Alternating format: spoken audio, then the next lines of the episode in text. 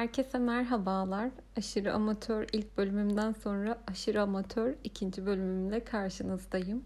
Çok eğlenceli tatil anılarımı sizinle paylaştım şu günlerde.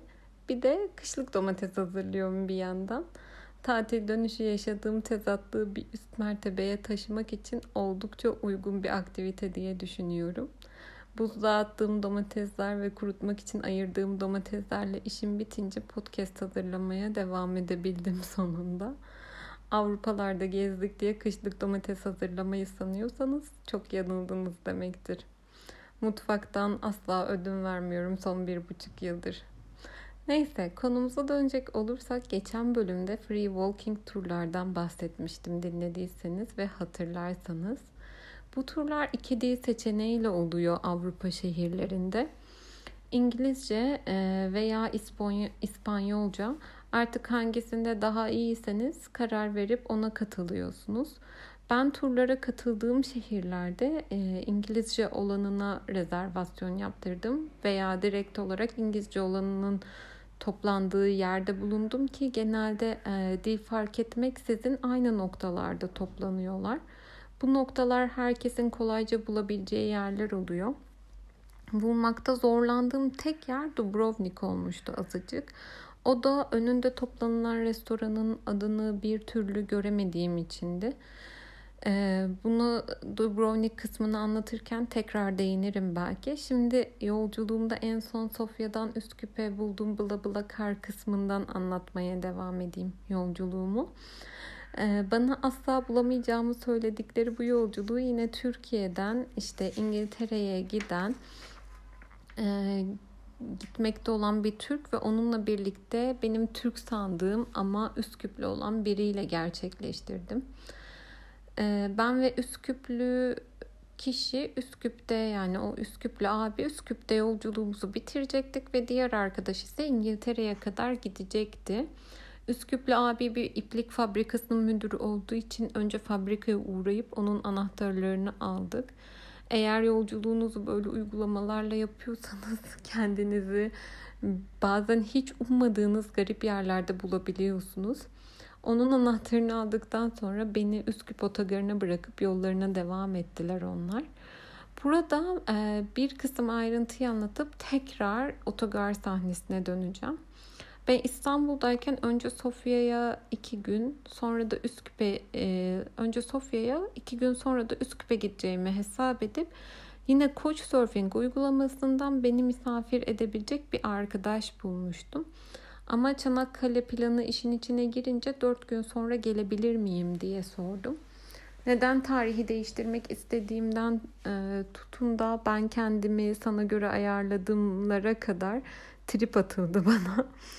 Sonra arada arkadaşının düğünü ve ne kadar eğlendiklerini anlattığı bir dönem oldu bana bu arkadaşın. Couchsurfing'den tanıştığımız. Yani garipliklerle dolu bir konuşma.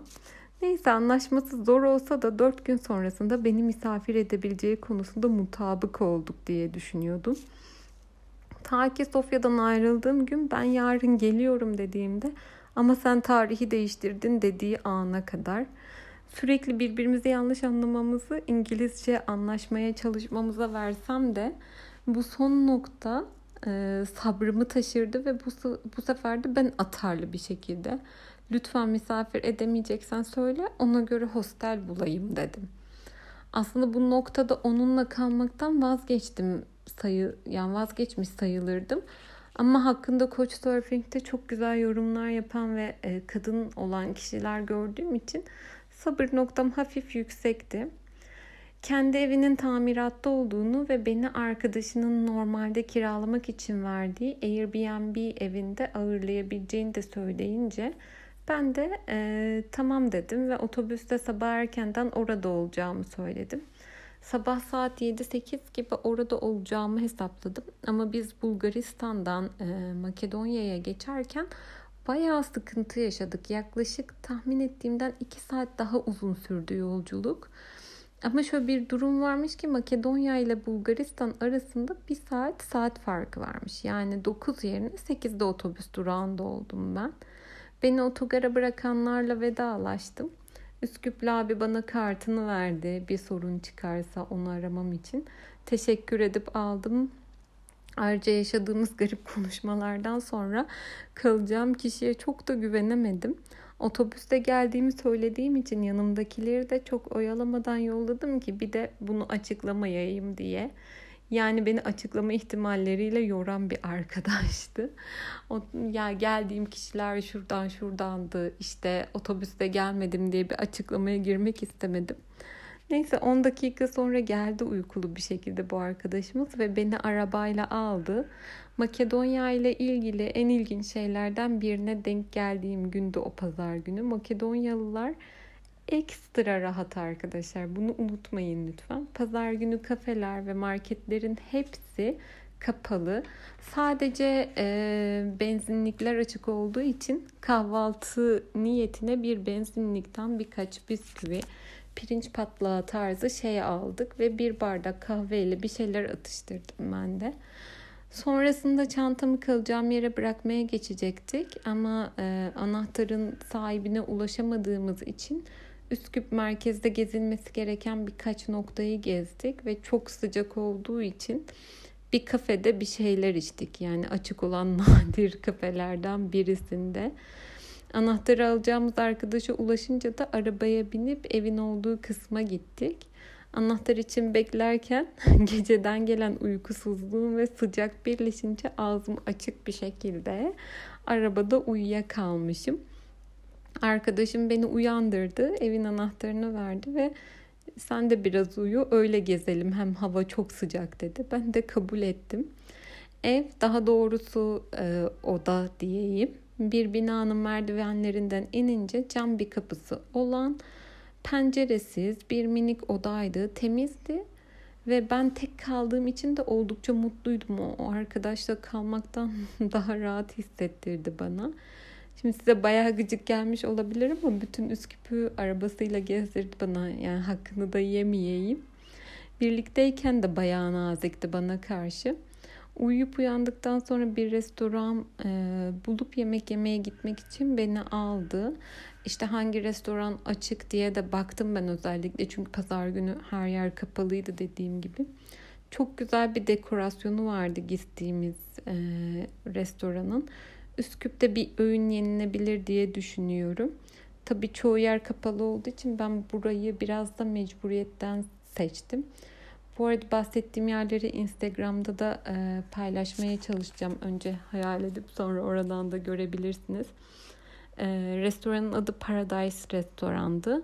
Afiyetle bir şeyler yedikten sonra her yer kapalı olduğu için ve benim listemde de mutlaka gidilmeli olarak gördüğüm bir yer olan Matka Kanyonu'nu gezmeye karar verdik.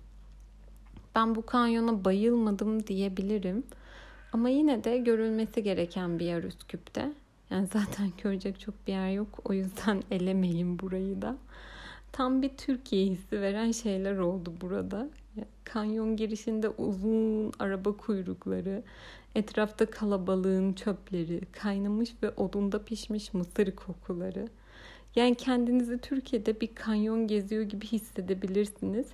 Üstelik daha güzellerini görmüş biri olarak bu beni çok da çekmedi. Neyse birkaç foto çekilip biraz tur atıp ayrıldık oradan. Daha sonra bir kafe bara oturduk. Mutlaka gitmenizi önereceğim bir kafe bar. İsmi Ç Kafe Bar'dı. Tatlı ve farklı bir dekorasyona sahip. Burada işte Üsküp birası içebiliyorsunuz. Bu arada Makedonya Türkiye kadar gelişmiş bir ülke değil ama hem alkol hem de giyim kuşam konusunda bizden çok daha rahatlar. Nüfustaki Hristiyan sayısı ve Avrupa'da olmaları etkili olmuş olabilir. Kapalı ve şortlu insanlarla Türkiye tablosu izler gibi e, geziyor insan. Şehrin ilk gezdiğim yeri e, yani sabahında gezdiğim noktaları daha yeni ve hoş binalardan oluşurken ertesi gün gezeceğim eski e, çarşı ve kale daha eski yapılardan oluşmakta. Yani pazar günü ilk gittiğimde sabah gezdiğim kısımlar daha böyle yeni binalar gibi Meryem Ana heykelinin bulunduğu kısım özellikle oluşmakta ve bir sürü de e, heykel bulunmakta. Üsküp'te çok fazla heykel vardı. Bunlar daha böyle yeni yapılar gibi görünüyor. Ama e, ertesi gün yani pazar günü değil de pazartesi günü gezdiğim kısımlar biraz daha eski kısımlar. Yor, pazar günü işte Çebar'a gittikten sonra yorgunluk ve sıcağın da etkisiyle uyumak için beni e, minik odama bıraktı arkadaşım. Ertesi gün çantamı hazırladım ve toplanıp eski pazara doğru yürümeye başladım. Arkadaşımla orada buluşma kararı aldık çünkü. Ee, bir anekdot olarak eğer size bir Makedonyalı 15 dakika diyorsa o yarım saattir. Yarım saat diyorsa o bir saattir. Asla unutmayın. Ben eski pazarda Türk kahvesi içerken 15 dakika sonra gelecek arkadaşımı bekledim ki çantamı arabasına koyup rahat gezebileyim diye. Çantamı bırakıp yarısının Türkçe konuştuğu simit, baklava, börek ve tirliçe gibi özgün Makedon mutfağından simit ve çay ikilisi gibi e, bir seçimle kahvaltımı ettim. Tirliçe aşırı övüldüğü için denedim ama İstanbul'da daha iyisini yiyebilirsiniz. Bu arada çayı istediğinizde yaklaşık 15-20 dakika sonra getiriyorlar. Hazır ve görüş alanımdaki çayı doldurup getirmeleri 15 dakika sürüyor. Bir ara böyle unuttular sanıyorsunuz ama hayır ekstra rahatlar kesinlikle. Restoran maceralarımdan sonra e, kaleyi ve panoramik duvarlarını gezdik. Buradan birçok farklı binayı görebiliyorsunuz. Üsküp yolculuğum mu e, bu kale kısmında bitirdim. Bu arada kalenin e, girişinde çok büyük bir bahçe var ve oralarda e, kutlamalar yapabiliyorlar. Makedonya ile ilgili ilginç olan şeylerden birisi hani e, Türk kültüründen aşırı derecede etkilenmiş olması dediğim gibi çok özgün şeyler beklemeyin. Yani burada yediğiniz tatlıların aynısını yapıyorlar. Sadece bekleme süreniz özellikle Üsküp'te çok uzuyor. Eski pazarın olduğu kısımda. Hani turistlere e, yönelik olan mekanlarda bir miktar daha az bekleyebiliyorsunuz. Çünkü alışmışlar hizmet etmeye. Ama benim gittiğim işte arkadaşımla gittiğim çok da aslında biraz daha lokal insanlara göre olan mekanlarda gerçekten çok bekliyorsunuz. Yani beklemek çok normal orada onlar için.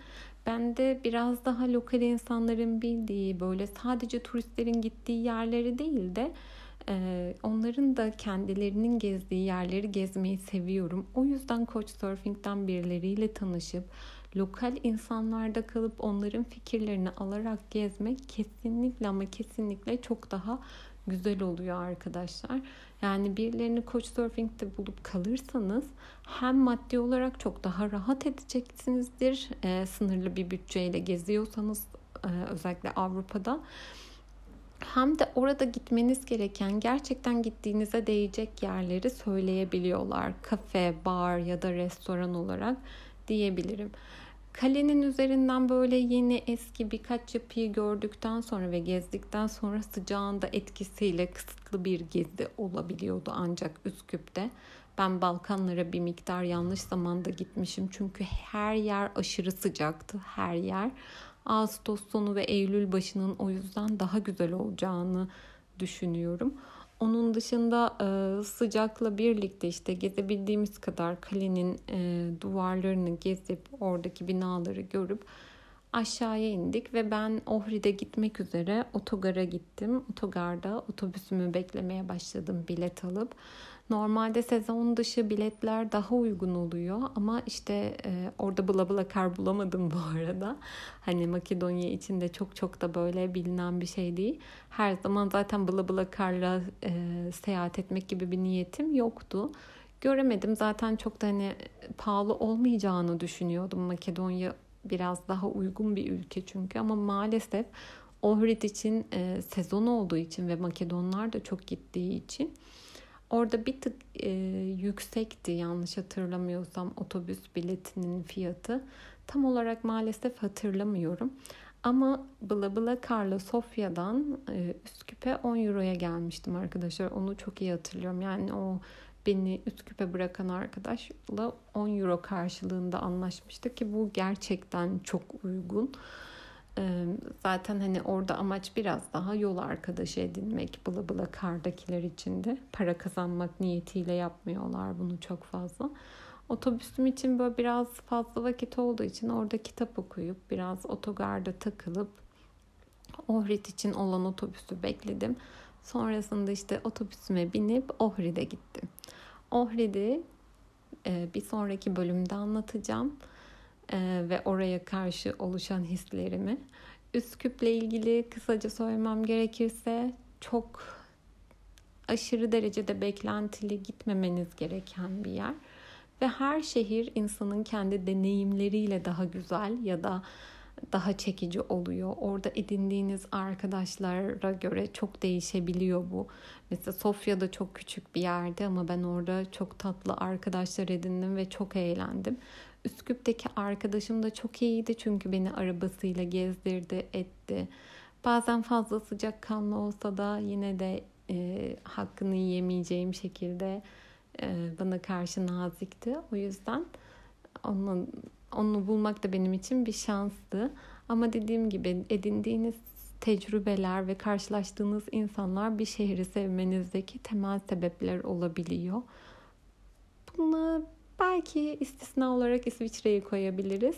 Çünkü kimseyle tanışmasanız bile çok güzel bir ülke. Yine zamanı geldiğinde o kısmı da anlatacağım size. Şimdilik Burada bitiriyorum Üsküp kısmını. Ohri'de görüşmek üzere. Kendinize iyi bakın.